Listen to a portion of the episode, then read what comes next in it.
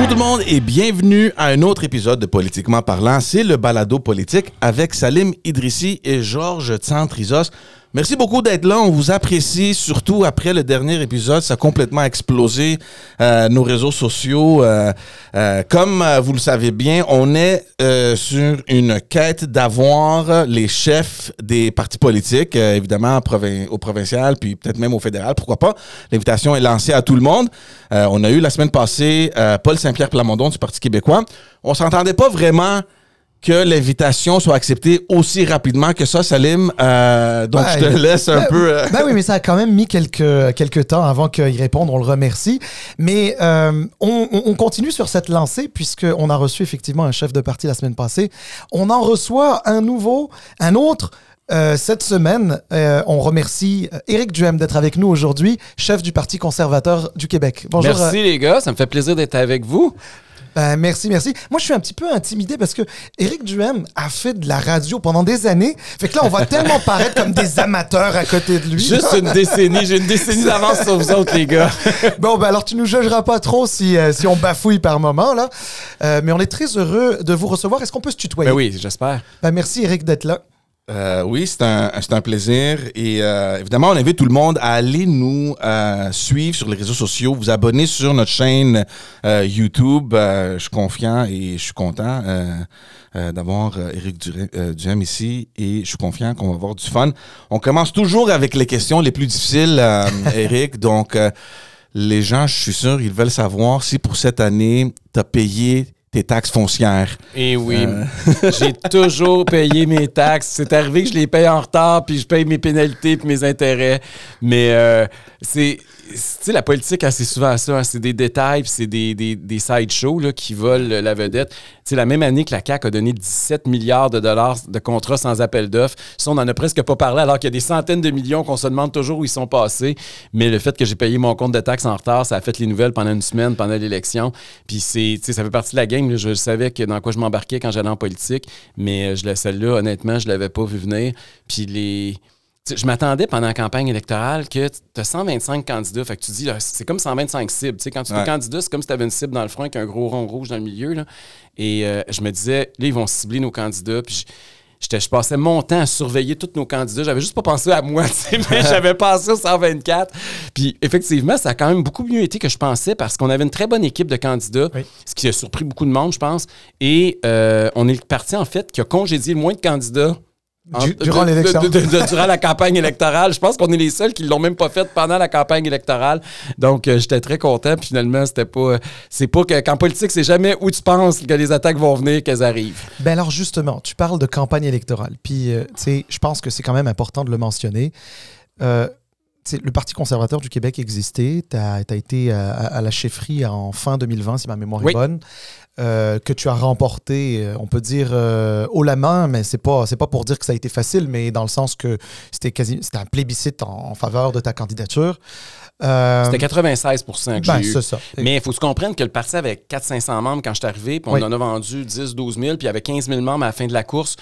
Fait que c'est sûr que Ah, les, les gens qui ont voté, c'était beaucoup des gens que j'avais recrutés. Voilà. C'était pas les gens nécessairement qui étaient déjà là. là. Oui, mais c'est, ben, en tout cas, c'est, aussi le principe euh, des, des partis politiques. hein, Ouais. C'est-à-dire, il faut, euh, vendre du membership. vendre du membership, élargir sa base, aller chercher du nouveau monde, convaincre euh, de ceux qui, est- qui votaient pour d'autres partis euh, dans le passé. Puis, puis bon, là, très rapidement, on a vu que tu étais devenu une espèce de force politique au Québec. Puis on va pas se le cacher, il y avait aussi la pandémie qui a été euh, quand même un tremplin. Euh, je dis pas qu'il y avait que ça, mais ça a été quand même quelque chose de très important où, votre- où- ton discours euh, et celui des, conservateurs du Québec a quand même pogné d'une certaine manière.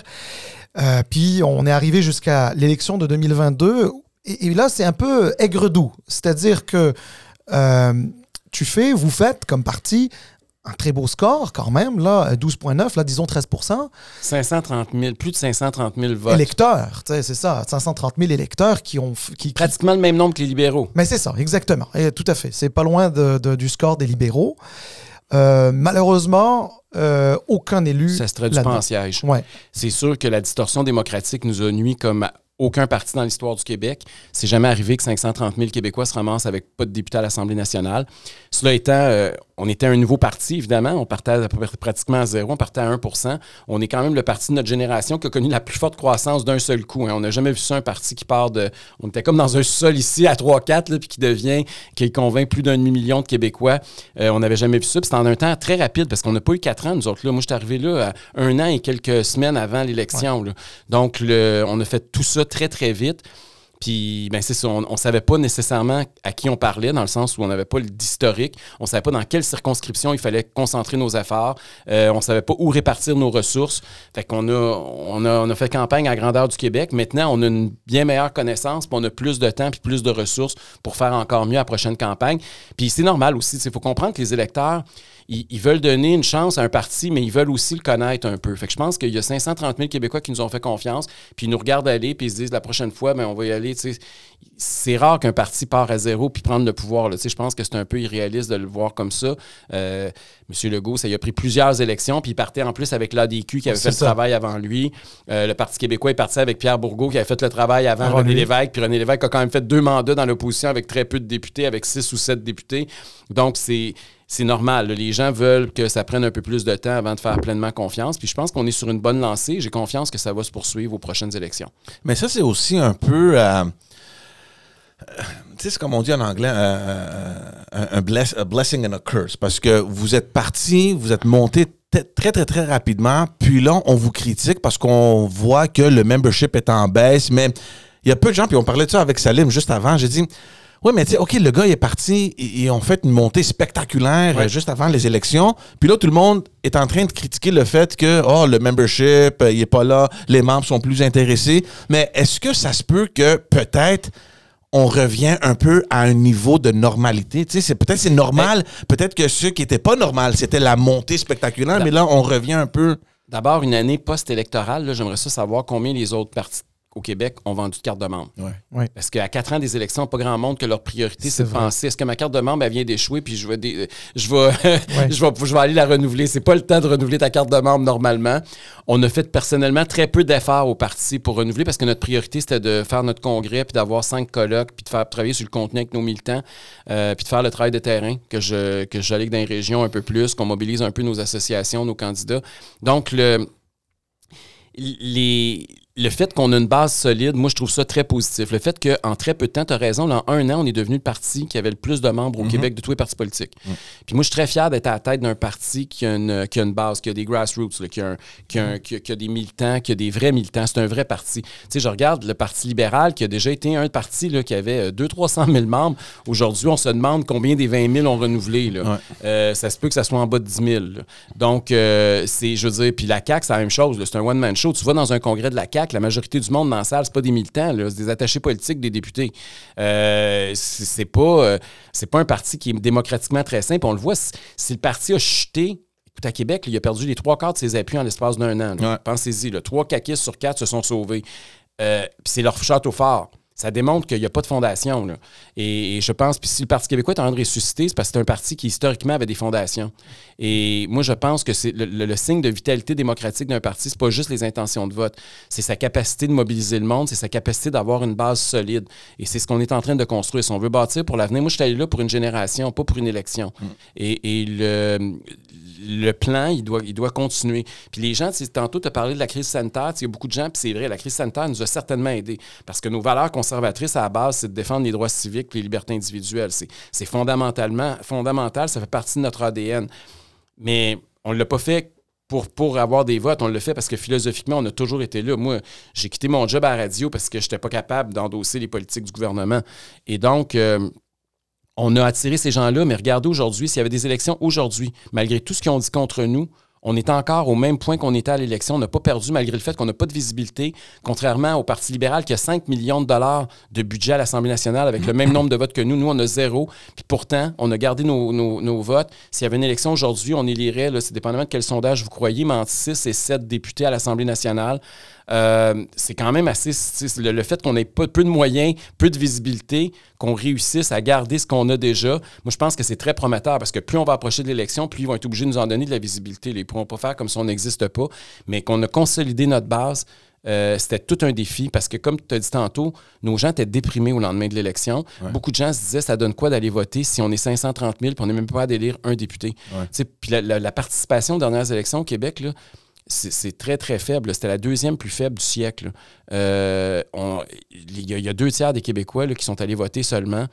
Et moi, ça, ça m'inquiète, la démocratie. La, la démocratie, c'est d'avoir des, des choix. Le fait qu'il y avait cinq partis compétitifs, on pensait que ça allait augmenter le taux de participation, mais ça le fait diminuer. Et ça, c'est un méchant signal au Québec. là. Il va falloir qu'on se prenne en main, qu'on fasse quelque chose. Puis c'est pas en empêchant les gens de donner de l'argent à des partis politiques qu'on va augmenter la participation citoyenne. là. Et, mais il va falloir faire quelque chose pour tous les partis, là, de façon non partisane, ou en tout cas partisane, chacun dans notre côté. Mais il faut qu'on s'assure qu'il y ait beaucoup plus de gens qui votent. Puis ça aussi, ça fait partie de notre défi. Parce qu'il y a beaucoup de gens qui, ont, pour la première fois, sont devenus membres d'un parti politique. Pour la première fois, ils se sont impliqués. Pour la première fois, ils ont mis une affiche sur leur, leur terrain. Pour la première fois, ils ont été votés. Puis moi, je suis très fier de ça. Je suis très fier d'avoir donné une voix à des gens qui, normalement, n'en ont pas. Euh, très intéressant. Eric, on, on va essayer de, de revenir juste un petit peu en arrière, euh, parce que justement, le but un petit peu de, de- de notre balado, c'est aussi que les, les- gens qui nous écoutent soient en mesure de replacer un peu chaque personnalité qui vient nous euh, rencontrer, nous, Oui. nous voir. Euh, on, on revient un petit peu en arrière. Euh, tu sais, tu as, quand même co- commencé ton engagement politique il y a quoi, une trentaine d'années, peut-être même un Tu peu peux plus? dire 40. 40! Bon, ben, non, mais, pour- non, mais parce que tu es, quand même- t'es quand même relativement jeune. Donc, non, je suis pas si jeune que j'en ai l'air. non, non, mais écoute, non, mais c'est ça. Mais en tout cas, t'as- tu t'avais. Regarde, donc, Mais quel âge tu penses que j'ai? c'est pas un secret. t'as 54. Ouais, c'est ça. Ouais, genre, je- je- non, non, je sais bien, mais Fait que j'ai commencé à, écoute, à 16 ans, j'étais président de mon association de comté. Puis le Avec journal, le Parti québécois, Oui, hein? j'étais un ancien péquiste. Le journal local avait cité il n'a pas le droit de vote, mais il est élu président. Mais J'avais pas le droit de voter, puis il m'avait élu. Mais non, mais alors justement, alors tu sais, donc tu t'es impliqué auprès du Parti québécois aussi, du Bloc québécois. Euh, plus tard, tu as été un candidat euh, pour l'Action démocratique avec Oui, euh, Mario Mario Dumont. Dumont. Tu as même été attaché politique à une ou deux reprises, etc. Bon, ensuite, par la suite, tu as fait ta carrière de ton côté euh, euh, dans d'autres choses, mais il y a aussi un petit bout où, tu as quand même été aussi impliqué avec Stockwell Day, avec euh, l'Alliance. Oui, à, à Ottawa. euh, à Ottawa. Donc, euh, tu sais, tu as, quand même un parcours politique quand même, on va dire, riche. J'ai comme l'impression que tu cherchais aussi le meilleur véhicule pour tes idées. et, euh, mais alors justement, la question, puis c'est là que je m'en vais, là, mais ma question c'est, pourquoi la CAQ n'a pas été un parti intéressant pour toi, sachant que la CAQ s'est quand même positionnée d'une certaine manière comme une sorte, une sorte de parti conservateur. Alors, qu'est-ce qui n'est pas assez conservateur à la CAQ qui a fait en sorte que tu as voulu te lancer en politique avec le Parti conservateur du Québec? Quand on regarde mon parcours politique, il y a des gens qui vont dire que c'est un peu échevelé, mais moi, j'y vois un fil conducteur. Euh, j'ai toujours été quelqu'un qui voulait un État réduit. J'ai toujours été un nationaliste québécois, francophile. Et pour moi, c'était important de, que le Québec s'exprime, puis tout ça. Puis mais sauf qu'il y a eu un... Puis c'est pour ça que je me suis impliqué avec le Parti québécois, puis avec le Bloc québécois à l'origine. Est arrivé le référendum de 95 où on s'est divisé moitié-moitié. Euh, puis pour moi, même si on avait eu des résultats inverses, c'est-à-dire si le camp du oui l'avait emporté par quelques votes, là, ça avait été... Je pense pas que c'était optimal. Tu peux pas faire un pays quand la moitié des gens n'en veulent pas. Tu peux pas changer quelque chose d'aussi fondamental. Puis ça, ça m'a beaucoup interpellé. Puis c'est à ce moment-là que j'ai commencé à décrocher. Euh, puis je me suis dit, il faut trouver quelque chose qui rassemble les Québécois, pas qui divise les Québécois. Puis je trouvais que le projet souverainiste est un projet qui divise. Et euh, c'est pour ça que j'ai commencé à réfléchir. Puis à l'époque, même le Bloc québécois puis le Parti québécois se sont posés des questions après le référendum, parce qu'à deux échecs référendaires, tu peux pas dire on recommence, euh, c'est un 3 de 5 ou je sais pas quoi. là. Euh, donc, euh, moi, je me suis remis en question. J'ai quitté à ce moment-là le mouvement souverainiste. Et je me suis impliqué, comme tu l'as dit, avec, notamment avec l'ADQ. J'ai été conseiller politique de Mario Dumont et avec Stockwell Day à Ottawa. À l'époque, c'était l'Alliance canadienne qui est devenue le Parti conservateur en grande partie. là. Oui. Puis, effectivement, l'ADQ par la suite est devenue la CAQ. Euh, moi, j'ai servi Mario Dumont jusqu'à la fin. Puis, je suis allé dans les médias tout de suite après le départ de Mario Dumont de la scène politique. Puis, à un moment donné, François Legault m'a appelé. Et euh, je suis allé chez lui, dans sa maison à Outremont à l'époque. On a passé un après-midi seul dans son salon. Puis, je me souviens comme c'était hier de deux questions que j'y ai posées auxquelles il n'a jamais répondu, puis pour moi, qui a fait que j'ai jamais... J'ai voté pour la CAQ parce que c'était la seule alternative, il n'y avait rien d'autre plus conservateur, entre guillemets. Mais j'y avais demandé, êtes-vous de gauche ou de droite? Puis moi, c'était important, ça veut dire quelque chose. Quelqu'un qui dit qu'il veut qui est à droite, ça veut dire quelque chose. Quelqu'un qui me dit qu'il est à gauche, ça veut dire d'autres choses. Il m'avait dit, je ne suis pas à gauche, je ne suis pas à droite, je suis en avant. Fait que là, je me suis dit, OK, ou ben non, il comprend pas les concepts politiques. Puis là, ça n'a pas de sens parce qu'il n'y a pas de culture politique pour, être chef d'un parti, encore moins premier ministre du Québec. Ou ben non, il rit de moi. Ou bien non, il est vraiment, c'est le vide absolu, puis tout ce qu'il veut, c'est le pouvoir. Fait que là, j'ai dit, OK, oui, il a peut-être mal compris ma question, je vais me réessayer. Je suis là, OK, M. Legault, vous êtes ni à gauche ni à droite, vous êtes en avant. Si vous êtes élu, après quatre ans de gouvernement de François Legault, est-ce que l'État québécois va être plus gros ou plus petit? Est-ce qu'il va y avoir plus de fonctionnaires à votre emploi ou moins de fonctionnaires que le jour où vous êtes rentré dans votre bureau? Il m'a répondu, j'en aurai pas plus, j'en aurai pas moins, ils vont être meilleurs. Là, je me suis levé puis je suis parti. Là, j'avais compris que il n'y aurait jamais rien qui va se passer sous le leadership de ce gars-là. J'avais compris qu'il voulait le pouvoir. Il était très ambitieux, très travaillant, on ne peut pas y enlever ça, mais il n'y avait pas de vision. Il ne savait pas où ce s'en allait. Et effectivement, il a promis de baisser l'appareil d'État de 5000 fonctionnaires. C'était sa grande promesse dans, les élections en 2018. Cinq ans plus tard, l'État québécois compte 55 600 fonctionnaires de plus. Donc, le François Legault que j'avais perçu à ce moment-là, que j'ai eu la chance de voir le vrai visage. Malheureusement, les Québécois, ça a pris quelques années, mais je pense qu'ils commencent à le voir. Là. Puis on, voit, ça explique la dégringolade. C'est un homme qui n'avait pas de vision, qui était obsédé par le pouvoir, puis qui a trouvé le chemin le plus rapide pour y accéder. Puis bravo à lui sur ce plan-là. Au niveau de la communication, de la stratégie politique, ça a été une réussite. Sauf qu'au niveau de la vision, puis de la gestion, puis de où il veut amener le Québec, c'est un désastre. Et c'est pour ça que je me suis pas joint à lui. Euh, c'était pour ça, c'était son objectif. J'étais dans les médias, puis évidemment, il voulait que, que je m'en aille avec lui parce que j'avais une certaine notoriété, particulièrement dans la région de Québec. Ouais. Mais c'est pour ça que j'ai jamais fait le saut, puis le, la CAQ. Parce que je j'ai jamais voulu être chef de parti. Ça, c'est l'autre affaire aussi. Là. Les gens disent Ah, tu rêves à ça. Non, non, je rêve pas à ça depuis que je suis au monde. J'ai jamais pensé. D'abord, je suis gay, c'est niaiseux, mais moi, je suis tellement vieux qu'à une certaine époque, être gay, puis être, pas être chef de être, pris- être premier ministre du Québec, c'était pas très nécessairement compatible. Puis j'avais pas le goût de me cacher toute ma vie, puis c'était correct. J'avais, fait le deuil de ça. Puis j'a- j'avais pas d'ambition, de toute façon. J'aimais mieux être en arrière. J'ai toujours été conseiller politique avant. Puis je trouvais que j'avais plus d'influence. Puis j'avais pas besoin de. Ma face n'était pas reconnue pas nulle part. Puis j'avais à peine dans ma vie de tous les jours. Et. euh, Personne qui checkait les comptes de Dax. c'est ça. Personne m'écœurait. Puis quand je mangeais au restaurant avec mon chum, il y a personne qui venait vouloir demander un selfie. Puis il y avait pas. Puis c'est correct, là. J'accepte. Puis quand je faisais mon épicerie, je pouvais la faire beaucoup plus rapidement. Mais euh, c'était- Pour moi, j'avais comme le meilleur des deux mondes. Mais parce qu'était arrivée la crise, parce que personne voulait prendre le leadership, parce que je sentais que fallait offrir une voie démocratique à du monde qui, qui se reconnaissait plus dans les quatre partis qui étaient unanimes à l'Assemblée nationale, ben je me suis dit, OK, je vais mettre ma face sur un poteau. Fait que je me suis ramassé là un peu par défaut. Euh, je suis très heureux, puis je pense que je suis la bonne personne à la bonne place, mais c'était pas, pas un projet de un plan de carrière. Moi, c'est intéressant, tout euh, l'historique avec le passage euh, comme souverainiste et conservateur, puis là, le- le- la, perte de cet intérêt-là. Et je veux faire que, tu sais, je veux revenir un peu parce que on voit évidemment la montée spectaculaire du PQ. Il y a plein de gens qui ont pensé que ce parti-là était fini. Il y a un nouveau chef qui s'assume, il a ses convictions, puis bravo pour lui. Il était ici la semaine passée, puis euh, euh, au niveau de la souveraineté, il y a un plan quand même assez précis. Et on voit les sondages. Et nous, ça fait des mois maintenant sur le podcast avec Salim qu'on discute de cette stratégie-là. Peut-être que c'est pas une stratégie, peut-être c'est juste la façon que les cartes vont se jouer. Ou, avec la montée du PQ, ça va entraîner nécessairement peut-être un retour des libéraux parce qu'à un moment donné, il va falloir prendre une position. Et c'est le débat qu'on a avec Salim à, à savoir si ce thème-là de la souveraineté devient vraiment le thème numéro un de l'actualité, François Legault, dans ce caucus, qu'est-ce qu'il va faire? Ils vont devoir, à un moment donné, se positionner. Donc, pour l'instant, Ils on sait... divisés moitié-moitié, on le sait, là.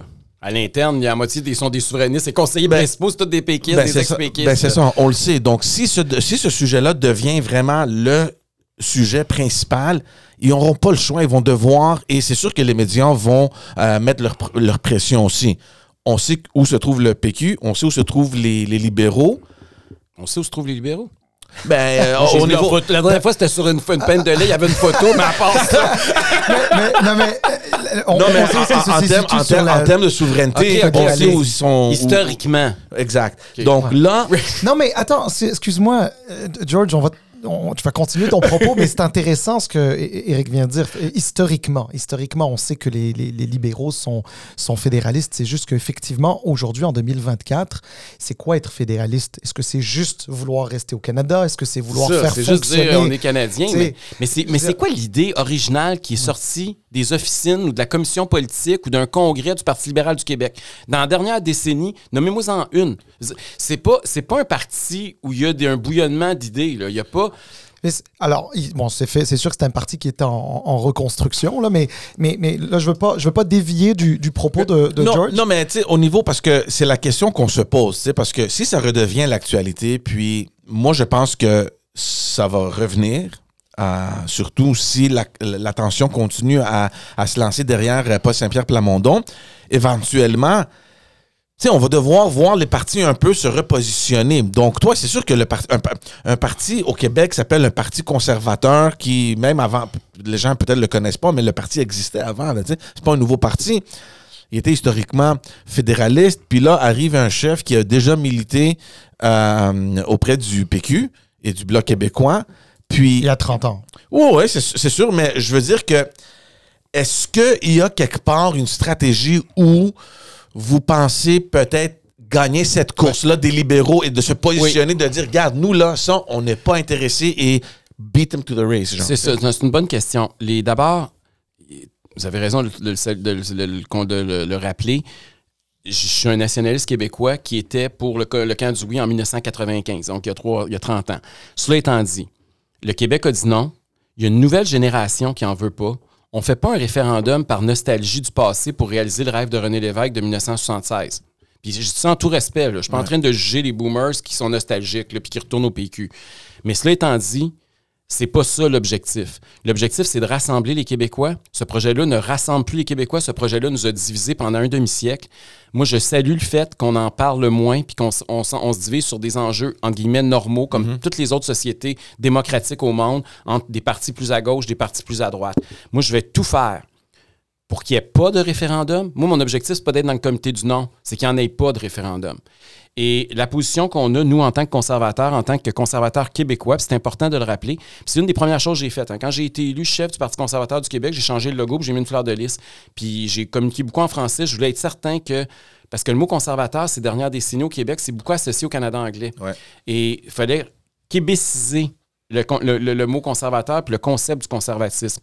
Et par rapport à notre appartenance au Canada, les conservateurs, contrairement aux libéraux, ont toujours été plus décentralisateurs. Je ne parle pas juste des Québécois, je parle de l'ensemble des conservateurs au Canada.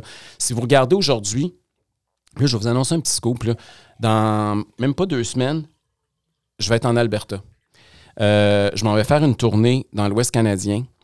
Et mon objectif, c'est de continuer à tisser des liens avec les conservateurs canadiens des autres provinces, pas juste au fédéral.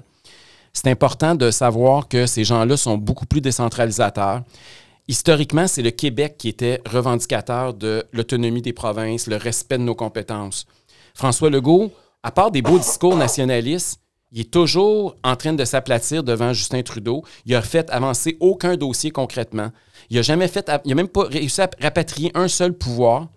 Quand on citait les péquistes qui en rapatriaient pas, on se disait, mais c'est normal, ils entretiennent la chicane, tout ce qu'ils veulent, c'est qu'on n'aille rien, puis après ça, c'est un argument de plus, voter pour le oui. François Legault, lui, c'est pas supposé être ça. Parce que souvent, paradoxalement, c'est souvent des gouvernements libéraux qui ont rapatrié certains pouvoirs. On pense à Mme Gagnon-Tremblay à une autre époque, là, avec McDougall, qui avait rapatrié des pouvoirs en immigration, Oui. notamment. C'est, Madame Marois l'avait fait. euh, un peu, oui. Mais, mais, c'est, mais Legault, on peut pas dire rien. Il n'y a, aucun champ de compétences où on dit ça a été un gain pour le Québec. Et moi, je pense qu'il faut redevenir à la... à- il faut passer à l'attaque. Puis présentement, là, je vois que les champions de l'autonomisme au Canada, c'est les provinces de l'Ouest. C'est l'Alberta qui vient d'aller en Cour suprême, qui vient de gagner des causes contre le gouvernement fédéral. C'est le gouvernement de la Saskatchewan qui fait de la désobéissance civile un peu en ne percevant pas une taxe carbone sur son territoire pour le gouvernement fédéral. Donc, les autonomistes au Canada, évidemment, c'est pas pour des raisons culturelles et linguistiques comme nous nécessairement, mais c'est pour la défense des compétences des provinces. Bien, malheureusement, le Québec a perdu le leadership. Puis moi, je pense que comme conservateur, si on veut se démarquer, c'est le faire au non pas, non pas juste du nationalisme, là, parce que la, la question de linguistique, on en reparlera tantôt si vous voulez, là, mais c'est aussi pour la, la- c'est une question de respect de nos compétences. Et moi, je suis d'abord et avant tout un autonomiste. Puis le Parti conservateur du Québec aussi, on a adopté une plateforme très autonomiste lors de notre congrès en novembre dernier. Puis je pense que ça va être ça qu'on va offrir aux Québécois. Et il faut le faire. Puis l'autre affaire aussi, c'est contrairement au PQ, on peut parler d'autonomie, puis on veut le faire avec et les communautés culturelles et les anglophones. Ça, c'est l'autre affaire qui est bien importante pour moi. Les Québécois, là, les Québécois, c'est les gens qui habitent sur le territoire du Québec. C'est pas le monde qui vote la souveraineté. C'est pas le monde qui sont des tricotés serrés de vieilles souches. C'est tout le monde qui habite sur le territoire du Québec. Et, les anglophones, puis les allophones, puis les, communautés culturelles qui sont au Québec aujourd'hui, ils sont beaucoup plus francophiles, puis beaucoup plus nos alliés que jamais dans notre histoire. Et il faut voir ces gens-là comme des alliés, pas des adversaires. Puis il faut unir les Québécois. Historiquement, c'était toujours le Québec qui se divisait. On avait le camp du oui, le camp du non. Puis au reste du Canada, ils étaient tous unis, eux autres. Ils étaient tous pour le non. Puis euh, nous autres, on se chicanait entre nous autres, puis eux autres nous regardaient aller. Moi, je veux faire le contraire. Je veux qu'on unisse les Québécois, puis qu'on- qu'au Canada anglais, ils chicaneront. Ils chicaneront entre les décentralisateurs conservateurs, puis entre les centralisateurs du NPD, puis des libéraux. Puis on va pouvoir trouver des alliances, des partenaires au Canada pour faire avancer notre agenda. Mais vous voyez, euh, ou plutôt, tu vois, Eric, là, viens, je viens de t'écouter parler de ça, euh, puis tu es venu aller chercher quelque chose qui est, à mon sens, très important. En tout cas, pour le fédéraliste que je suis, Euh, je pense que euh, le fédéralisme, ce n'est pas juste l'appartenance à une fédération. Le fédéralisme, c'est un système politique, et pour ça, ça prend euh, de la collaboration à l'intérieur d'une fédération. Ça ne veut pas dire qu'on est toujours d'accord. Parfois, on va se déchirer par moments. C'est normal. Tout le monde tire la couverte sur soi. Mais il y a des canaux de communication qui sont ouverts. Donc là, quand tu me dis que tu t'en vas, puis merci pour le scope. On a un scope à notre balado. Mais tu- quand tu nous dis que tu t'en vas en Alberta, parce que ton objectif à toi, comme chef de parti, euh, c'est d'être aussi en contact avec euh, des, des partis politiques euh, du même pays auquel on, on appartient ailleurs pour échanger sur les meilleures pratiques, savoir comment ça, se- ça se passe, euh, s'inspirer. Ils vont s'inspirer de toi, eux, et toi, tu vas t'inspirer d'eux. Et euh, en fait, c'est juste un peu logique parce que quelque part, là, on est peut-être une société distincte, mais on reste une société nord-américaine euh, qui a fondé le Canada. Et, et donc, quelque part, ça, c'est très intéressant. Donc, moi, moi regarde, moi, tu vois, ça résonne ce que, ce que tu dis. je veux juste continuer sur ce que tu dis là. L'Alberta puis l'Ouest canadien, on les voit souvent comme ce qu'il y a le plus loin de nous. Mais quand on parle de compétences, c'est les plus près, c'est nos ça. alliés les plus près. Exact. C'est les gens qui sont les plus contre le Ottawa knows best. Là. Ils, sont, puis ils sont les plus autonomistes et ils sont. Il y, y a plein de similitudes. C'est ça que je vais aller discuter avec eux. Là. Ils se battent pour toutes sortes de- Ils se battent évidemment pour leur souveraineté en matière de ressources naturelles, Oui. ce qui est une compétence provinciale. Mais ils se battent aussi. c'est- un, un endroit, l'Alberta, avec le Québec, c'est des pouponnières à partis politiques. Comme, comme nous, on a. Parce qu'il y, a y beaucoup de provinces au Canada, c'est conservateur libéral depuis le début de la Confédération, puis ça n'a jamais changé. En Alberta, oui, il y a un parti conservateur uni maintenant, mais c'est parce que justement, il y a eu plein d'autres partis entre-temps. Et euh, il y a eu, puis au Québec aussi, là, on est la preuve vivante. là, il, y a, il y a cinq partis maintenant représentés à- euh, au Québec là, comme grande formation politique. Et il y a, puis il y a- il y a tout l'aspect de la santé aussi, du système de santé en Alberta. Ils se battent contre les ingérences du fédéral dans leur système de santé. Euh, il, faut aller parler à ces gouvernements-là. Puis c'est pas juste des partis politiques, c'est aussi des gouvernements qui sont au pouvoir. là. Et il faut, puis il faut tisser des liens. Monsieur Legault, là, après cinq ans, quel lien il a tissé avec le reste du Canada? Et, tu sais, il baragouine. Puis c'est correct, là, il parle pas anglais très bien, puis c'est correct, là. Mais Mais c'est amélioré quand même. oui, c'est amélioré un peu.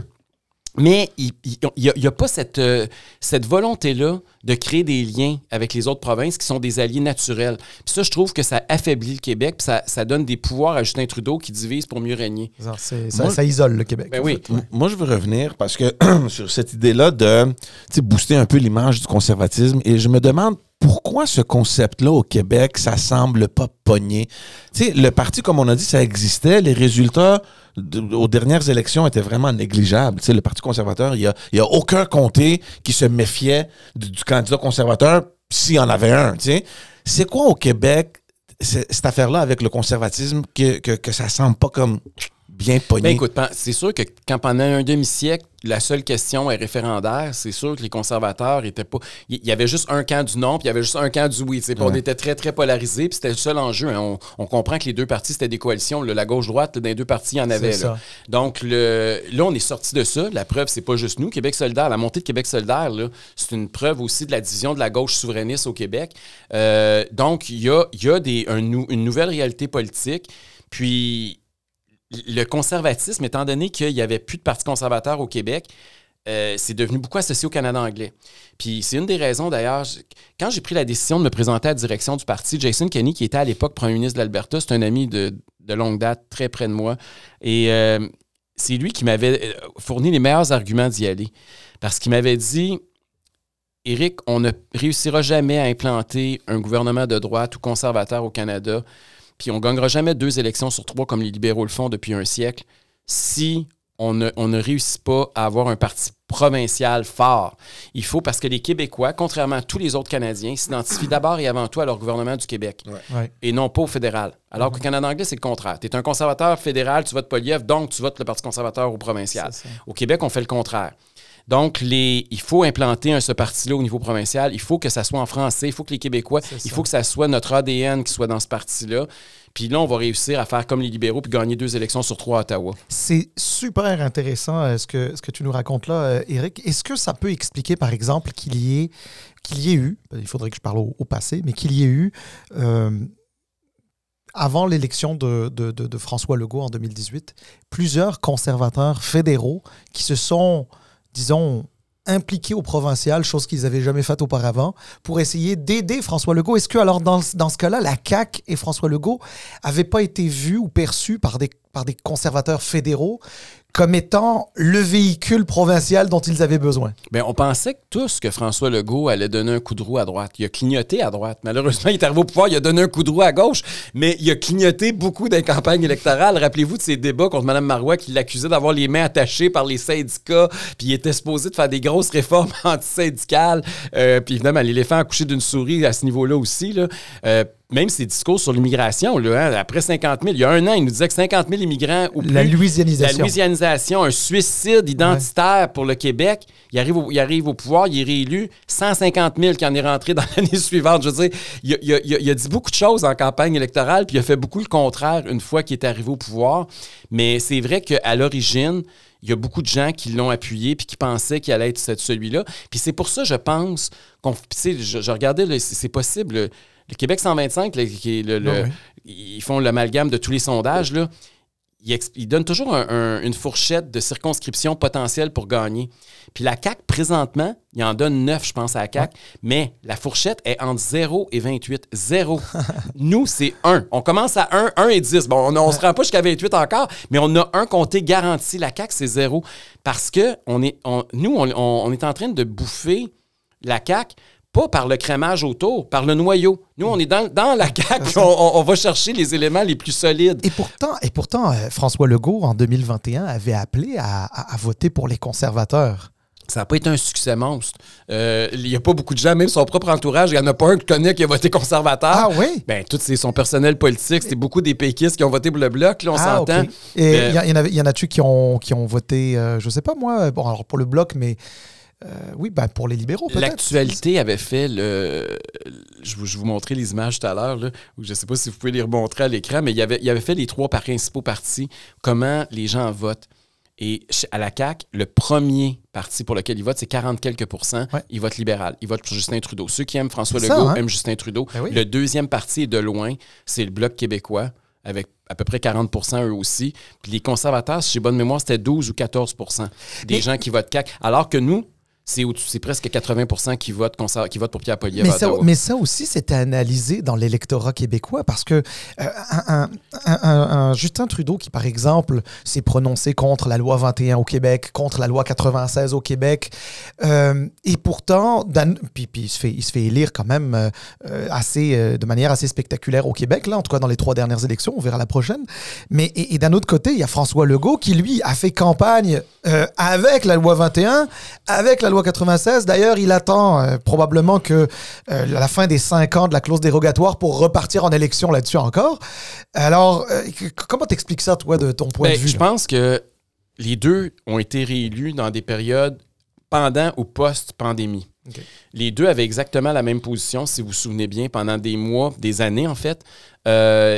Puis je pense qu'ils ont, ils ont- ils ont visé les mêmes clientèles. C'est une clientèle un peu plus âgée, qui, qui était un peu plus insécure par rapport à la COVID. Fait que ça, je pense que c'est ça qui explique le lien entre les deux. Puis le fait aussi que, contrairement à souvent des, Il y a souvent eu des tensions entre le gouvernement du Québec puis le gouvernement fédéral parce que le gouvernement du Québec a toujours revendiqué euh, ses pouvoirs puis ça a toujours défendu son autonomie. François Legault, étant donné qu'il a été plutôt souple puis qu'il se laissait euh, dire que qu'il il demandait quelque chose puis il recevait une fraction puis il remerciait Justin Trudeau, je pense qu'il y avait comme une fraternité ou une une bonne entente entre les deux qui a fait que c'était plus facile pour plusieurs. Puis rappelez-vous aussi que la coalition Avenir Québec était une coalition au départ. Il y avait quand même beaucoup de gens. On parle de Brigitte Legault beaucoup ces jours-ci. Oui. La directrice générale est un exemple. Il y en a des gens qui sont venus du Parti libéral du Canada avec Justin Trudeau, euh, avec, euh, avec euh, François Legault. Et euh, fait que je pense que puis même au niveau du développement économique, tu M. Fitzgibbon qui donne des milliards à gauche pas à droite, euh, M. Champagne à Ottawa, il fait la même chose. Je pense qu'ils s'entendent bien. Ils sont dans le même modèle économique aussi, très interventionniste, très planificateur, très centralisé. Je pense qu'il y, a- beaucoup plus en commun qu'on pense à première vue entre le Parti libéral du Canada puis la coalition Avenir Québec de François Legault. Mais, si on revient un peu à ta question, euh, Saline, tu au début, il y avait des rapprochements avec euh, M. Legault, avec cette idée de potentiellement créer ce- cette euh, alternative-là aux, aux deux euh, partis qu'on connaît. Euh, on voit dernièrement que là, ils essayent de prendre leur distance, surtout avec le- le- les conservateurs, avec ce qu'ils ont fait avec Éric Girard. Hey, mon Dieu. Tu sais, Mais, Non, mais ça- c'est- ça, c'est- non, mais ceux, qui ça, l'ont- c'est- ceux qui ne le savent pas, il faut l'expliquer. Oui, Éric mais- Girard, c'est le ministre des Finances à Québec. Mais oui. Non, mais euh, regarde, on va se le dire, Éric. Là, Éric Girard, ce serait une magnifique prise pour les conservateurs. Éric Girard, euh, non, mais parce qu'il y a peut-être des gens qui sont pas au courant. Éric Girard, ministre des Finances, il y a eu une rumeur qui voulait aller. Parce que c'est un ancien candidat Oui. sous Stephen Ouais. Harper du Parti conservateur du, Cana- du Canada. Et la rumeur était qu'il voudrait s'en aller avec Poiliev aux élections. Ouais. Puis Poiliev a dit non, merci.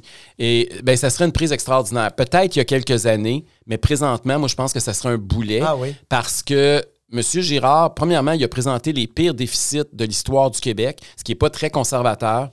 Euh, M. Girard vient d'annoncer une subvention de 5 à 7 millions aux Kings de Los Angeles. Pense pas que M. Poliev a envie de défendre le fait qu'on donne des millions à des équipes professionnelles de hockey pendant que les gens ont de la misère à payer leur épicerie? Je pense pas que ça, ça convient très bien au discours conservateur Ben, actuel. ben, moi, je le disais plus en termes d'image. Un, un- un ministre des Finances du Québec, euh, disons de, de, de, de- de- de tradition conservatrice, euh, dis- disons-le comme ça, euh, je me disais qu'en termes d'image, ça pourrait être une bonne Mais prise. je pense qu'au départ, ça l'aurait été, mais dans le contexte actuel, la CAQ est trop, est rendue trop, beaucoup trop loin des politiques Ben, conservatrices. Est-ce qu'elle est-ce qu'elle est c'est trop ça, interventionniste? Est-ce qu'elle a les deux mains? Ben euh, oui, euh, écoutez? M. Fitzgibbon, son modèle, c'est, le Québec Inc., c'est, l'ancien modèle du Parti québécois de, de Jacques Parizeau et de Bernard Landry. C'est des gens qui pensent qu'on peut, à coup de subvention, le gouvernement, c'est mieux que les entreprises, que les investisseurs, ce qui est bon pour l'avenir économique du Québec. Et eux vont nous taxer, puis vont choisir où ils mettent les milliards. On le voit avec euh, les, les usines à batterie actuellement. Euh, moi, ça me fait très peur. Peut-être qu'ils ont pris le bon pari, mais c'est un pari. Et est-ce qu'on a à parier avec l'argent des contribuables? Moi, ma réponse, c'est non. Le meilleur pour parier, c'est l'investisseur qui le fait avec son propre argent. Puis le rôle d'un gouvernement dans une société démocratique, c'est de s'assurer que les, règles du jeu sont les mêmes pour tout le monde, puis qu'on mette les taxes et les impôts le plus bas possible pour favoriser le développement économique. Mais on n'a pas à donner des, subventions, à, faire des gagnants puis des perdants. Et c'est ça qui me dérange la CAQ. C'est- leur modèle d'intervention économique, c'est celui-là. Ils pensent qu'ils sont meilleurs que les entreprises privées pour décider ce qui est bon pour l'avenir du Québec. Mais juste pour finir avec l'autre question, puisqu'on voit maintenant que les conservateurs à Ottawa euh, créent un peu de distance avec le- la CAQ, Oui. est-ce qu'il y a des rapprochements avec euh, le, euh, le- le Parti conservateur du Québec, avec vous? Est-ce qu'il y a une porte Ben, quelque part? D'abord, Pierre Poilievre, c'est un ami depuis 25 ans, peut-être un peu plus.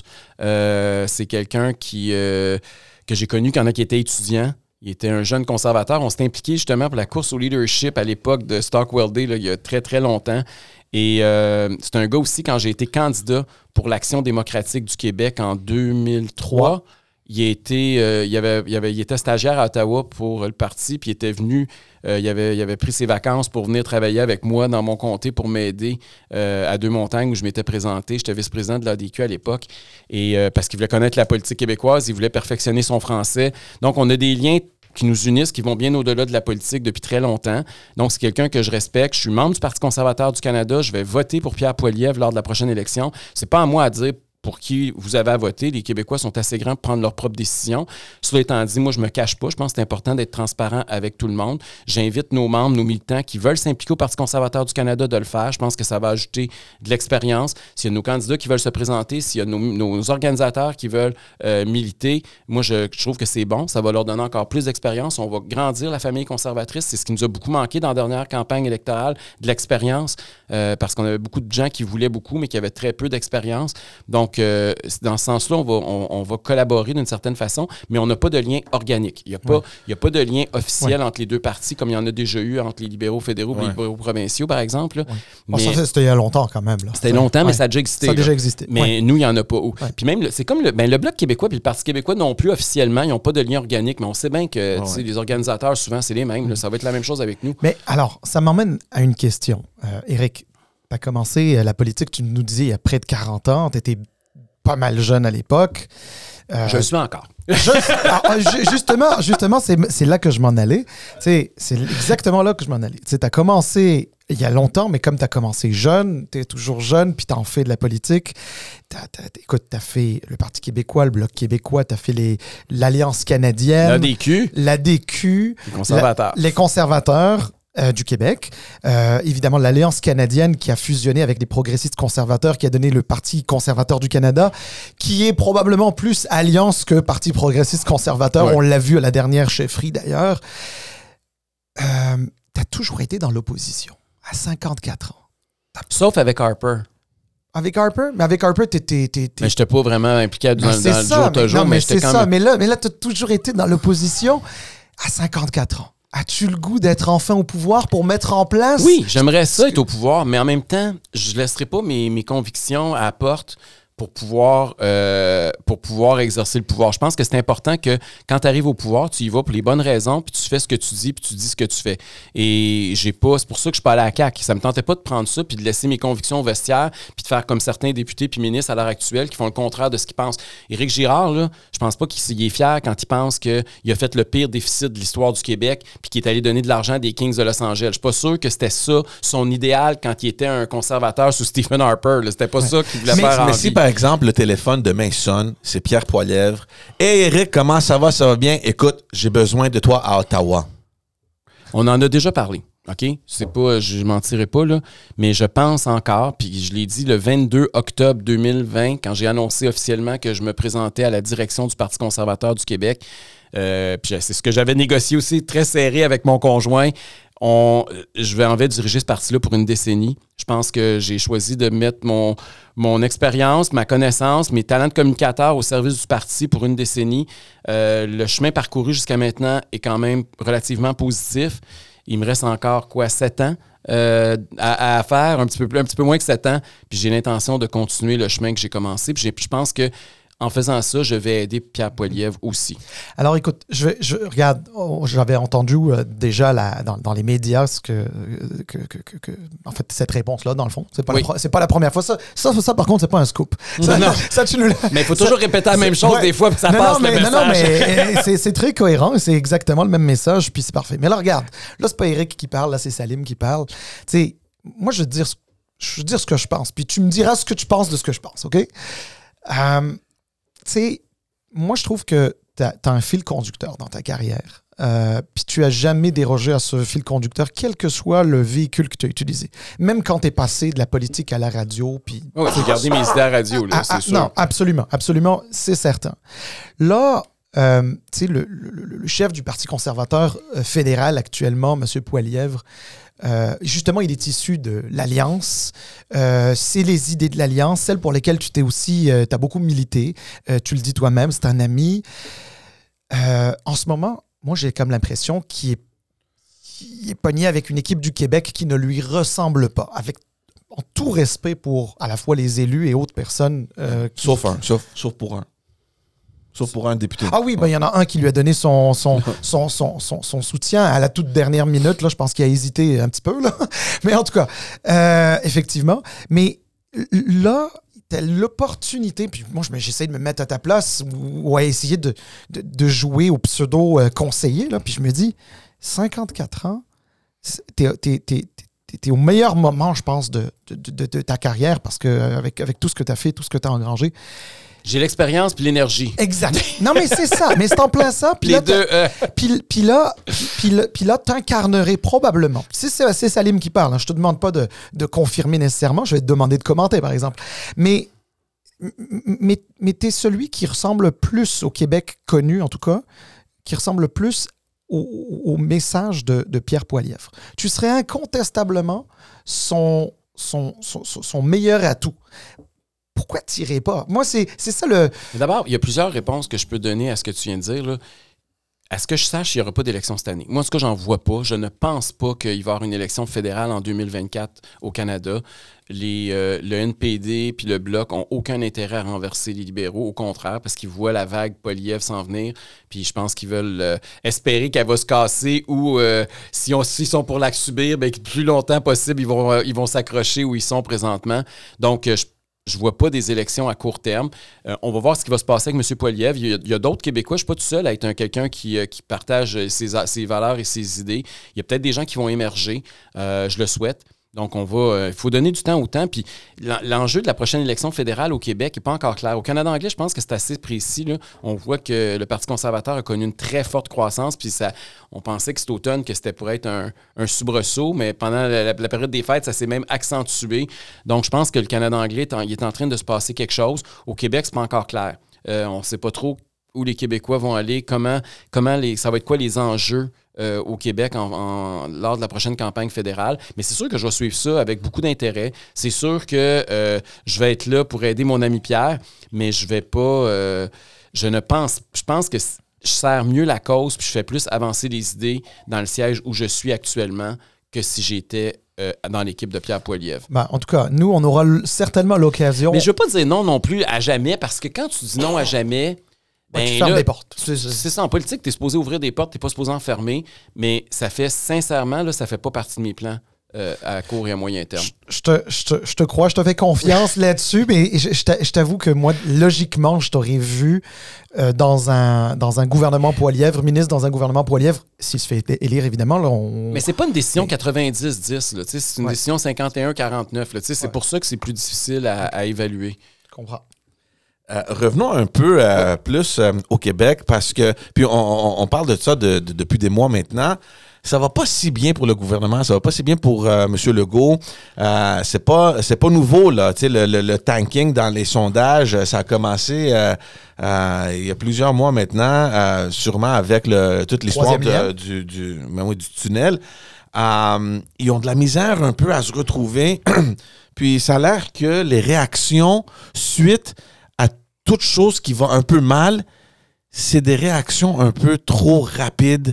Euh, on se demande, est-ce qu'il y a une réflexion derrière les décisions que M. Legault ou peut-être euh, son bureau prennent? On a vu récemment, ben, justement hier, avec euh, toute la question de financement. comment tu analyses la situation? Ben, tu as raison. la situation du financement cette semaine est très particulière. Il y a quelques semaines, la CAQ voulait doubler le montant des dons privés qu'un individu peut faire annuellement à un parti politique, faire passer ça de 100 à 200 dollars. Puis là, hier, M. Legault nous annonce qu'ils veulent mettre fin au financement privé. Là, tu dis qu'est-ce qui s'est passé? Il s'est passé qu'il y a des députés qui se sont fait prendre à vouloir vendre des tickets en échange d'un accès à un ministre. Puis là, ils sont sous enquête de, la, commissaire à l'éthique. Et là, tout d'un coup, ben, il faut changer la loi parce que la CAQ a manqué d'éthique. C'est n'importe quoi. C'est une tentative de diversion. mais là, il essaie, d'entraîner aussi les autres chefs. Toi, de ton côté, c'est non. non écoutez, là, nous autres, la dernière campagne électorale, on est le seul parti où le financement venait à 87% des dons. Des gens qui sont allés sur notre site, conservateur.québec, qui ont fait Je veux donner. Puis 87% de l'argent, c'est ça. 13% c'est de l'argent du DGEQ, du directeur général des élections du Québec, c'est de l'argent public. Les autres partis, c'est à peu près le, pourcentage inverse. Même chez les libéraux, c'est 94% de l'argent public. La CAQ, c'est 81% de l'argent public. Donc, M. Legault, aujourd'hui, là, il essaie de dire aux autres, moi, maintenant que je reçois 4,6, 4,7 millions par année, ben là, on va dire que ça va être ça, juste l'argent que je vais recevoir, puis vous autres, contentez-vous d'un point quelques millions, puis demandez pas à vos membres et à vos donateurs de donner de l'argent. Je comprends que pour lui, ses députés, puis lui, aujourd'hui, il doit pas avoir beaucoup de monde quand il appelle puis qu'il demande de l'argent, qu'il lui envoie un chèque. D'après moi, le monde l'engueule au téléphone plus qu'il envoyé des chèques. Puis je comprends qu'il veut plus il veut plus aller collecter d'argent, mais euh, c'est pas parce qu'il est impopulaire qu'il faut changer les lois. Et donc, euh, ça, puis par rapport au fait que comment il gère les crises, parce que c'est ça ta question, dans le fond, là, comment Qu'est-ce qui se passe? Mais la raison pourquoi il est toujours dans un scandale puis il n'est jamais capable de parler de ses cinq priorités, supposément, là, ben, c'est parce que je pense qu'ils ne savent pas où ils s'en vont. Il a dit qu'il avait perdu sa boussole. De toute évidence, il ne l'a pas retrouvé cette semaine. Et euh, il a pas. c'est parce que c'est un parti qui, euh, qui, qui, navigue à vue. Ils n'ont aucune. C'est quoi le Québec CAC? Est-ce que c'est un Québec? Ça revient à ce que j'y ai demandé dans son salon. Il veut-tu plus ou moins de gouvernement? On ne sait même pas s'il est souverainiste. On n'a aucune idée de ce que François Legault est, à part du fait qu'il y a des petites tactiques politiques. Ah, ça va être bon, on va donner de l'argent aux Kings de Los Angeles pour qu'ils viennent à Québec. on va dire que les Nordiques vont revenir si on donne de l'argent aux Kings, puis que pendant deux matchs, on va remplir le, centre Vidéotron, puis là, on va remonter à Québec. C'est ça qu'ils ont pensé, là. On va... Euh, il y a toujours des stratégies à court terme. Là, la santé, ça va mal. Oh, on va créer une agence, puis on va mélanger, on va changer les fonctionnaires de nom puis de bureau, puis on va dire qu'on est en train de, tout restructurer ça. Le monde arrive à l'hôpital, ils n'ont pas plus de soins, c'est encore pire qu'avant. C'est comme ça dans un paquet de domaines qu'est-ce qui va mieux avec François Legault depuis cinq ans au Québec? On n'est même plus capable de renouveler notre permis de conduire. tout, est, rendu tout croche. Nos routes, est-ce qu'elles sont plus belles que vous pensez il y a cinq ans? Non. Est-ce qu'on est moins endetté qu'il y a cinq ans? Non, on l'est plus que jamais. Est-ce que notre système de santé va mieux? Non, c'est pire. Est-ce que, je veux est-ce que l'immigration, ça va mieux? Non, il a perdu le contrôle. Est-ce que, c'est quoi, qu'est-ce qui va mieux sous le Québec de Legault? C'est ça qui va le tuer politiquement à la fin de la journée. Es-tu es en train de nous dire finalement que la, politique euh, de, gestion des finances publiques de Philippe Couillard était plus conservatrice que... Certainement. OK, fait que finalement... Carlos Leitao était un meilleur ministre des Finances que Éric Girard. Ça, je pense qu'il faut le dire, objectivement. Puis je parle pas, je parle pas comme un conservateur, là. je parle comme quelqu'un qui regarde les chiffres. Si vous regardez les chiffres, Carlos Leitao a géré de façon beaucoup plus conservatrice, puis il a réussi à sortir des excédents alors que la CAQ nous a plongé dans les pires déficits de l'histoire, puis on, est, on ne sait même plus quand est-ce qu'on va en ressortir. Pire que ça, ils violent la loi sur l'équilibre budgétaire. De Lucien Bouchard. De Lucien Bouchard. Donc, on est, on est vraiment avec un gouvernement, alors qu'on a, on a un gouvernement de comptables. Rappelez-vous qu'ils connaissaient ça, eux autres. Là. Euh, Fitzgibbon, Dubé, puis euh, Legault, les finances, puis l'économie connaissaient ça, eux autres. Ils allaient tout revirer de bord. Ben, je m'excuse, mais c'est pire que sur le PQ. Ah, alors, est-ce que c'est un parti conservateur sur les questions... Euh, dite sociale, je ne veux, pas, je veux pas trop exagérer parce que, euh, mais je veux dire sur les questions euh, d'identité, euh, etc. C'est pas un parti conservateur, c'est valeurs fondamentales. Ils ont voté pour la motion de QS sur les drag queens. Je pense pas qu'on peut dire que c'est un gouvernement très conservateur sur ce plan-là. oui, mais on est, on est, quand même aussi au Québec une société qui est quand même un temps soit peu plus progressiste. Oui, mais attendez, là, c'est pas parce qu'on est unanime à l'Assemblée nationale que les quatre partis ont voté pour exposer les enfants du Québec aux drag queens puis faire du Québec un modèle de diversité que les parents sont d'accord. Euh, nous, on les a sondés, parents, puis les passent pas mal plus divisés moitié-moitié sur cet enjeu-là. Il y a 50% des Québécois sur ces enjeux-là qui ne sont pas représentés, zéro sur 125 à l'Assemblée nationale. Mais alors, justement, euh, vous, parlez de la, question des, parents. Euh, ben, vous, suivez très bien la politique albertaine, là, on le sait.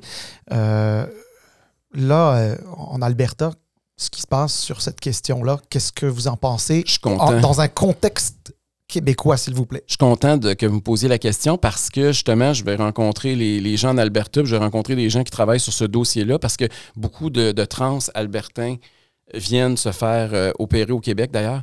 Et euh, je veux en connaître davantage parce que le projet de loi vient d'être déposé. C'est encore tout chaud. Là. Ça, juste, juste pour euh, informer les gens qui écoutent, là, en Alberta, il y a une proposition maintenant de, d'annuler complètement les, les opérations, toutes les procédures de changement de. Ce que j'ai compris, je vais vous dire ce que j'ai compris, là, c'est que jusqu'à 15 ans, il n'y a plus possibilité de rien faire. Donc, même les bloqueurs d'hormones, parce que ça, c'est assez controversé aussi, là, il y, a, possibilité de rien faire. À partir de 16 à 18 ans, euh, il y a possibilité de commencer une transition, mais pas rien d'irréversible et avec le consentement des parents. Donc, c'est ça que, c'est ce que j'ai compris. Ça peut-être que j'ai des nuances qui, qui m'échappent, puis peut-être qu'il va y avoir des amendements, parce que là, on est juste au dépôt d'un projet de loi. On est loin de l'adoption d'une politique.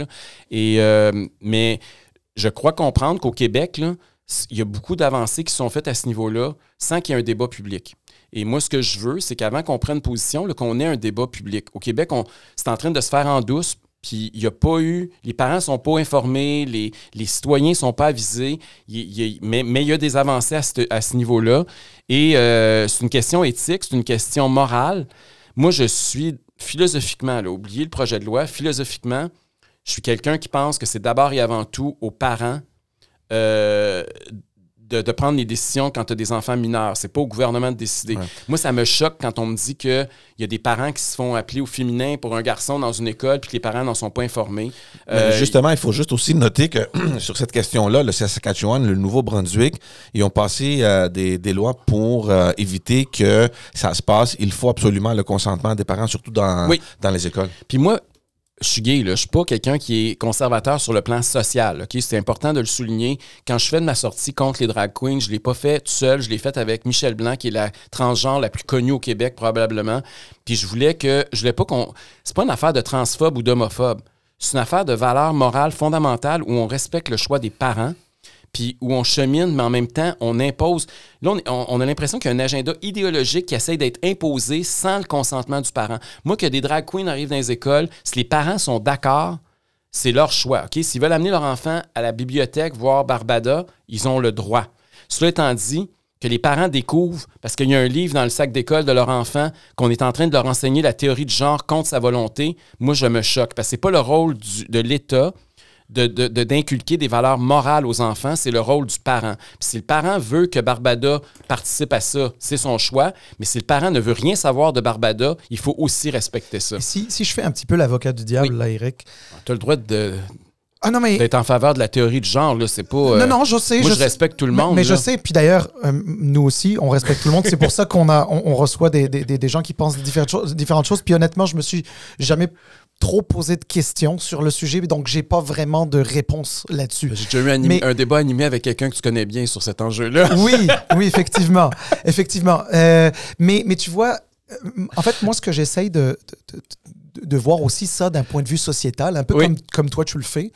Puis, euh, c'est quoi le rôle, justement, des, de l'école dans, comment dire, euh, une sorte d'ouverture d'esprit sur la différence, sur la diversité dans dans, tout- dans, toutes ces, euh, dans, toutes caractéristiques, etc.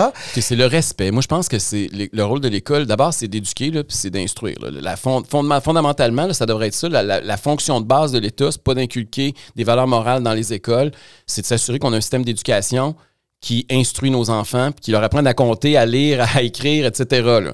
Euh, puis à bouger un peu aussi, puis à devenir de bons citoyens. Je pense qu'on peut parler du respect, mais quand on est rendu, qu'on explique à des jeunes enfants au primaire que euh, homme peut avoir un pénis, là, je pense qu'on a dépassé cette limite-là. Et, moi, c'est ça qui m'inquiète puis qui me perturbe. Puis je suis pas en train de dire qu'il faut pas le faire. Il y a des parents qui nous écoutent. Premièrement, vous savez à quel rythme votre enfant progresse. C'est pas vrai que tous les enfants au même âge sont prêts à se faire parler de ça. Deuxièmement, c'est vous qui choisissez jusqu'où vous voulez aller dans ce que vous voulez leur enseigner. Euh, puis, je je suis pas religieux. Mon but, c'est pas d'inculquer des valeurs religieuses. On a sorti justement la religion de nos écoles au Québec parce qu'on considérait que ça devait être laïque. Pour moi, la théorie de genre, c'est une forme de religion. C'est un dogme qu'on essaie d'inculquer. Puis, c'est une gauche très, très progressiste. C'est la gauche de QS qui pousse ça. D'ailleurs, leur motion, c'est eux qui l'ont amené à l'Assemblée nationale. C'est pas un hasard. Et, et là, on voudrait qu'une théorie très controversée entre sans débat dans nos écoles puis nos garderies un instant. Là. Et euh, puis moi, c'est ce que je veux. Je veux qu'on ait un débat, mais on n'aimait pas d'avoir un débat. J'ai rassemblé des dizaines de milliers de gens. On a, on a- déposé une pétition. La ministre responsable du dossier, Martine Biron, a même pas voulu accueillir ma pétition. C'est quel respect ils ont pour ces gens-là? Il y a 50% des Québécois qui ont même pas une voix à l'Assemblée nationale. Parce qu'on pense pas comme eux, il faut se taire. Pas, pas 50% des Québécois, mais 500 000 Québécois, c'est ça, c'est ça Non, non, non. Il y a 50% des Québécois qui sont contre l'enseignement de la théorie Ah, du genre dans je les comprends. écoles. Dans- selon des sondages. Selon, donc. notre sondage, selon les G-Marketing, C'est on ça, a... C'est ça. Mais alors, euh, en fait, euh, évidemment, encore une fois, quand je dis je, me fais l'avocat du diable, c'est parce que j'essaye de, de, de- me mettre à la place de, certains, euh, je sais pas moi, hauts fonctionnaires, politiciens, etc., qui sont actuellement à la tête euh, du gouvernement du Québec. Euh, Est-ce que justement le fait qu'on ait une société qui soit de plus en plus diversifiée, puis là, on parle pas juste de, de diversité euh, ethnoculturelle, mais euh, effectivement euh, sexuelle et autres, Est-ce que justement, pour éviter euh, les sentiments euh, homophobes, transphobes, euh, racistes, antisémites, islamophobes, puis tout, bref, tous les ismes, là, tout ce qui va pas bien là, dans la société, est-ce que justement l'idée un petit peu de sensibilisation sur la question, sur ces questions-là, à l'école est pas nécessaire? les, moi, c'est, une des raisons pour que je suis sorti, puis c'est une des raisons pour que j'étais avec Michel Blanc. Nous, on pense que, tu à vouloir trop tirer sur une fleur, là, elle pousse pas plus vite. Et au contraire, je pense qu'on est en train d'alimenter des sentiments homophobes ou transphobes à force de vouloir entrer dans la gorge de force euh, un, un certain mode de vie ou des certaines théories très idéologiques. Et je pense que ça va avoir l'effet inverse. Au Québec, on est une des, sinon la société la plus tolérante au monde. Oui. Et Oui. ça, je pense qu'on ne le dit pas suffisamment. Moi, en tant que gay, s'il y a un pays où j'aurais voulu vivre au monde, naître, c'était ici. Euh, Puis ça, il faut féliciter la société québécoise. Mais à un moment donné, la tolérance, là, on ne peut pas la pousser puis l'imposer. Ouais. Et il faut arrêter. Là, c'est, on, on- on est en train d'aller beaucoup trop loin. Il y a une différence entre être respectueux puis vouloir imposer nos valeurs. Puis là, je pense qu'on est en train de basculer. Et, et c'est ça qui m'inquiète. Puis il faut le dire. Puis c'est plate, là, parce que juste que ce que je viens de dire là, là, vous, vous êtes conscient que si j'étais pas gay, je pourrais pas dire ça. Vous autres, là, vous pouvez pas dire ça. Hein? Parce que vous allez être. Non, non, mais vous autres, si vous êtes homophobe, vous êtes transphobe, si vous répétez mot à mot ce que je dis. Ouais. Moi, ça passe parce que, OK, il faut faire attention, il est gay. Mais ça démontre comment la culture de l'annulation, puis comment la pression sociale est forte pour taire toutes les voix dissidentes. Puis dans une démocratie, quand tu veux un débat, la liberté d'expression, c'est fondamental. Et sur cet enjeu-là, il y a beaucoup de gens dans d'autres partis qui pensent exactement comme moi, qui en secret me disent, Éric, je suis d'accord avec ce que tu dis, mais moi, je peux pas le dire publiquement. Mais alors, donc, donc toi, ce que tu dis aussi, c'est que euh, on est aussi en train de braquer une partie de la population à cause de décisions comme celle-là. Ben, quand tu es un parent, puis je peux les comprendre. Ton enfant arrive de l'école, il ouvre son, son, lit- son, son, son sac, puis tu vois que dans son sac d'école, il y a un livre qui t'entraîne d'y enseigner la théorie du genre, puis toi, tu veux vraiment pas ça, puis c'est contre tes valeurs morales. Est-ce que le parent, ça va pas créer un sentiment? Mais parce qu'il y a une, je pense qu'il y a une différence entre, euh, j'allais dire l'étudier, à, cet âge-là, on n'étudie pas, mais enfin en tout cas, à essayer d'inculquer certains concepts, il y a, a peut-être ça, puis il y a l'autre aspect, celui de dans le cas euh, d'opérations et autres, ou de changement de pronom, là, parce que c'est à la mode, euh, etc., est-ce que euh, le, le rôle du... Là, je comprends le rôle du parent, enfin, en tout cas, je, peux Mais- l'imaginer qu'un parent le veuille, mais, mais, mais, de- mais, mais, mais, mais dans le fond, de d'inculquer à des jeunes que, ben, regardez, dans la société, on ne naît pas, malheureusement, malheureusement, on ne naît pas vraiment égaux parce qu'il y a des gens qui, qui, qui, qui sont nés dans des familles riches, puis d'autres dans des familles pauvres. Euh, on ne naît pas égaux parce qu'il y en a des grands, puis il y a des petits, il y a des gros, il y a des maigres, il y a des... Et puis ensuite, ben, il y a toute autre, toute autre chose. Là. Tu sais, on peut être Ok. euh, originaire d'immigration ou pas, on peut être gay, euh, trans euh, ou autre. Tu sais, puis... Moi, là, ça, c'est, ça, c'est correct, là, inculquer le respect puis l'égalité, je suis d'accord. Mais expliquez-moi, c'est quoi les compétences d'une drag queen quand elle rentre dans une école? C'est quoi le diplôme des drag queens qui vont dans vos écoles? Quelle formation? C'était des scientifiques qui expliquaient ça de façon objective, ça serait une chose.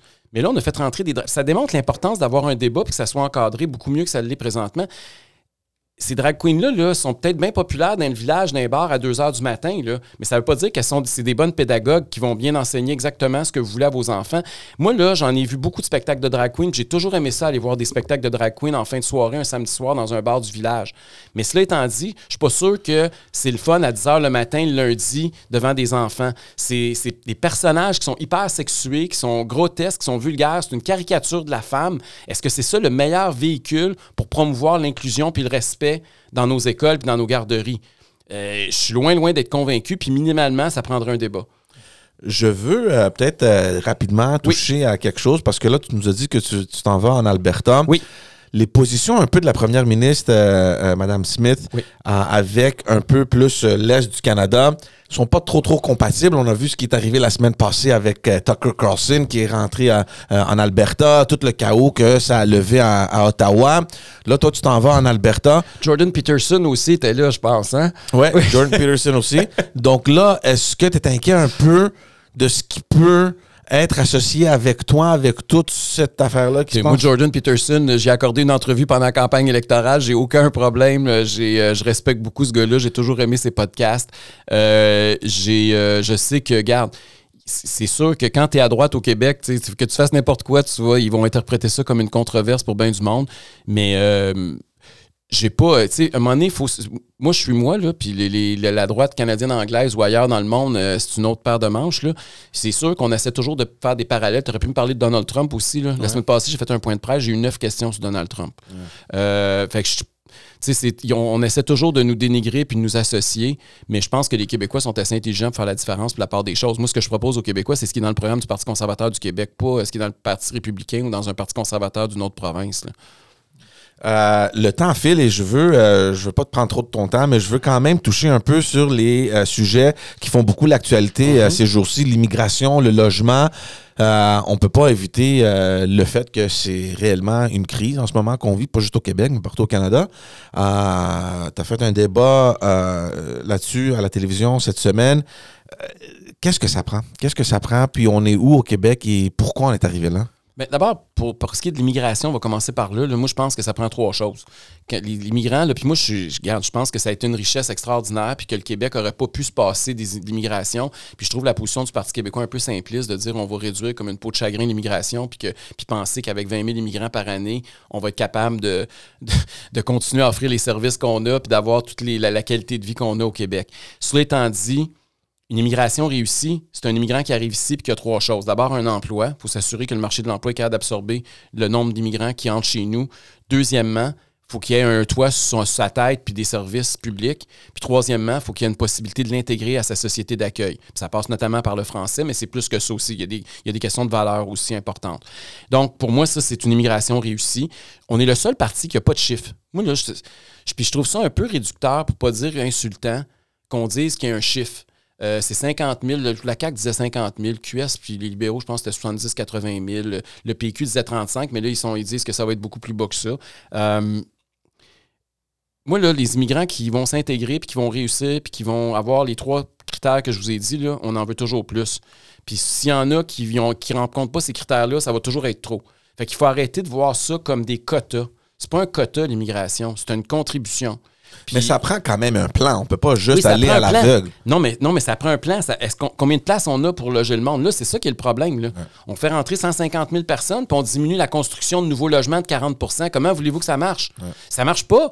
Il- puis, c'est- je veux dire, c'est juste qu'ils ont, ils ont- On dirait que les, les bottines ne suivent pas les babines. Il y, a, il y a- il y a quelque chose qui, qui est complètement fou dans ce qui se passe actuellement. Puis l'autre débat qui, euh, que je veux soulever par rapport à ça, moi, je, je fais le tour des régions. Je suis toujours en région. là. Vous savez que le Parti conservateur, on est très populaire dans les régions plus que dans les centres-villes. Puis vous seriez surpris. Je vais dans des usines, dans des villages, dans le fond d'un rang. J'arrive là, puis il y a trois travailleurs étrangers dans l'usine. Absolument. Il y en a partout, partout. J'arrive chez un agriculteur dans le fin fond de Bellechasse. Ouais. Ben, il y a deux euh, latino-américains qui sont dans le champ puis qui viennent me voir, puis qui parlent français comme moi ou à peu près avec un accent. Je veux dire, il faut prendre compte de la nouvelle réalité. Puis ces gens-là, on va pas les retourner dans leur pays d'origine, contrairement à ce que le PQ rêve. C'est impossible. Je comprends qu'il y a un demi-million de travailleurs, puis pas de travailleurs, mais de- de- d'étrangers présentement temporaires au Québec. Mais on ne peut pas dire à ces entreprises-là, vous allez fermer ou vous allez défricher la moitié moins de votre terre l'année prochaine parce que vos, vos deux Mexicains, on les retourne dans le prochain avion pour Mexico City. Là. Ça ne marche pas de même. Et euh, ça, c'est important. Chaque fois que je rentre dans une usine, quand je parle au- au- aux propriétaires ou quand je vais dans une chambre de commerce régionale, la première chose qui me parle, c'est des travailleurs étrangers. C'est le premier sujet à cause de la pénurie de main-d'œuvre. Ça, c'est le côté pro-immigration, il faut augmenter. L'autre côté maintenant, quand je parle à des gens de faible revenu qui ont des petits jobs, ce dont ils me parlent, c'est que leur logement augmente parce qu'il y a de plus en plus de pression, parce qu'il y a de plus en plus d'immigrants, puis il y a de moins en moins de logements, et qu'ils compétitionnent contre ces gens-là pour avoir un meilleur logement. Les emplois, les immigrants qui arrivent, souvent, c'est les emplois les plus précaires. Ils veulent faire les emplois qui ont les plus bas salaires. C'est exactement la compétition pour eux. Et ils se sentent menacés dans leur travail ou ils sentent que leur travail, même le- le- leurs revenus vont descendre parce qu'ils ont plus de compétition. Ils me parlent de leurs écoles, de leurs enfants où il y a beaucoup de nouveaux arrivants, où le niveau a descendu parce qu'il y a beaucoup d'enfants qui ne maîtrisent pas bien le français, où ils ont des problèmes d'intégration quand ils arrivent, ce qui est normal. Mais c'est dans leurs écoles qu'ils vont. C'est dans leur quartier qu'ils vivent. Les gens qui intègrent les immigrants, c'est pas les gens qui sont très riches, c'est les gens qui sont très pauvres. Et ces gens-là, on les traite souvent de racistes au Québec. Ils sont pas racistes. C'est que c'est eux qui subissent les côtés les moins le fun de l'immigration, alors que les, entrepreneurs qui font plus d'argent quand il y en a plus parce qu'ils en- ils peuvent en embaucher plus, eux, ils ont le côté doré de l'immigration. Et il faut faire, comme politicien, une espèce de pont entre ces deux réalités-là. Comment qu'on le fait? Mais c'est ça, c'est pour ça qu'il faut se parler, c'est pour ça qu'il faut que ça respecte les trois premiers critères. Puis c'est pour ça que ça prend des logements, c'est pour ça qu'il faut construire pour pas que les gens se sentent menacés puis insécurisés. C'est pour ça qu'il faut franciser leurs enfants pour pas que leurs enfants. euh, c'est pour ça que ça prend des places aussi dans le système de santé puis dans la garderie pour pas qu'il y ait l'impression que les autres attendent plus parce qu'il y a un nouvel immigrant qui vient d'arriver. Donc c'est très complexe, mais J'aime pas le débat. C'est pas un débat entre des racistes puis du monde qui veulent faire entrer n'importe qui. Là. Faut, faut arrêter d'être sur cette traque-là. Puis j'ai peur qu'on se dirige vers ça là, présentement parce que d'un côté, le PQ dit non, non, non, ça va toujours être trop d'immigration, peu importe le nombre que vous sortez. Puis de l'autre bord, il y a des gens qui veulent faire de Montréal une espèce de havre là, où il y a comment ils appellent ça un dortoir, pas un dortoir, un, un, euh, une ville. euh, Euh, sanctuaire. sanctuaire. Et, je veux dire, c'est la réalité, il faut que ça soit ni un ni l'autre. On a toujours eu des politiques d'immigration au Québec, on a été euh, capable d'intégrer le monde. Puis c'est pas vrai que ça a été un échec total, l'immigration au Québec. Là. Non, Euh, ben non. Vous êtes des exemples devant Ben, moi, là, mais, je veux dire, la, la- la- le portrait de l'immigration au Québec, là, il est plus beau aujourd'hui qu'il était historiquement. Il n'y a jamais eu autant, puis c'est vrai aussi même pour la communauté anglophone, on peut inclure ça là-dedans, il n'y a jamais eu autant de non-francophones qui parlent français, qui se marient avec des Québécois de souche, qui envoient leurs enfants dans des écoles françaises ou des écoles d'immersion ou des écoles bilingues. Jamais de notre histoire. C'est faux de prétendre que c'est une menace. Ils ont eu une contribution c'est sûr qu'il y a des cas, là, ils vont toujours me sortir des cas qui vont prouver le contraire. Mais globalement, là, la contribution, elle a été positive. Puis ça, il n'y a personne qui dit ça. Euh, et, et- et ça, c'est important de le souligner. Il faut arrêter de parler juste des échecs, il faut aussi parler des, des- des succès. Puis si on veut intégrer le plus grand nombre de nouveaux arrivants puis d'anglophones à la réalité de la majorité francophone, ben il faut qu'on soit des winners, il faut qu'on gagne, il faut, qu'on, il faut que ça soit le fun puis payant d'être avec nous autres. Arrêtez de vouloir imposer des choses puis enlever des libertés aux minorités pour qu'elles soient forcées d'être avec nous. Ça fonctionnera pas dans ce modèle-là. C'est ça que j'aime pas du, débat actuel. C'est toujours qu'on essaie de mettre des carcans. L'exemple de cette semaine, c'était fou. Là. Ils veulent que Spotify, là, euh, y ait du contenu francophone québécois, sans quoi il y aurait des sanctions. Là, tu te dis, OK, eux autres, la même gang qui pensait que le panier bleu allait euh, évacuer Amazon il y a quelques mois, là, ils pensent qu'ils vont réinventer Spotify. Puis ils pensent, eux autres, qu'au Québec, là, on vit dans une planète complètement déconnectée du reste de l'univers, puis que nous, on va avoir notre propre Amazon, puis notre propre Spotify juste pour nous autres au Québec, juste francophone. Ce que ça fait, même moi, comme Québécois francophone, ça m'éloigne de la culture puis de la réalité francophone du Québec. Parce que je me dis, coudon, ils sont obligés d'avoir des barrières puis de brimer notre liberté à ce point-là parce que leur produit est tellement mauvais? Parce que c'est comme ça qu'on se sent quand on est obligé. Ben, moi, je veux les rassurer. Notre balado, il est sur Spotify. C'est du contenu québécois. Exact. fait que tu es Alors, correct. C'est ça. Alors, écoutez politiquement parlant sur Spotify et on est aussi sur les autres euh, plateformes. Non, non, mais tu- vous comprenez la logique, Il y a quelque chose qui est complètement fou, puis ça donne pas le goût aux gens de l'extérieur, même à ceux qui sont ici de souche, de se joindre à ce gang-là. Tu te dis, voyons donc, ça, ça marche pas de même. Là. Ils vivent sur quelle planète? Ils sont dans quelle époque? On peut euh, honnêtement continuer la discussion pendant des heures. Euh, il va falloir mettre un point parce que tu as plein d'autres choses à faire que de t'asseoir ici dans mon sous-sol. Mais un grand merci d'avoir pris le temps d'être venu. L'invitation est toujours là. hein, pour les autres chefs, euh, venez. euh, la, la- la- la- la porte est toujours ouverte, puis ça nous fera plaisir. Euh, Hey, si, hey, si- si on continue notre montée avec ce balado-là, Ouais. ça se peut qu'on va accueillir un débat des chefs en 26. oh, let's go. On en a fait un cette semaine, il en manque juste un. Par exemple, D'après moi, il y en a un que vous allez avoir de la misère à convaincre à venir Mais- autour de non, la mais c'est table. parce qu'il a son, et non, mais c'est parce qu'il a son propre balado. On lui Ouais, fait un c'est peu ça, de là. Bonjour tout le monde. merci beaucoup, euh, tout le monde. Merci à vous deux.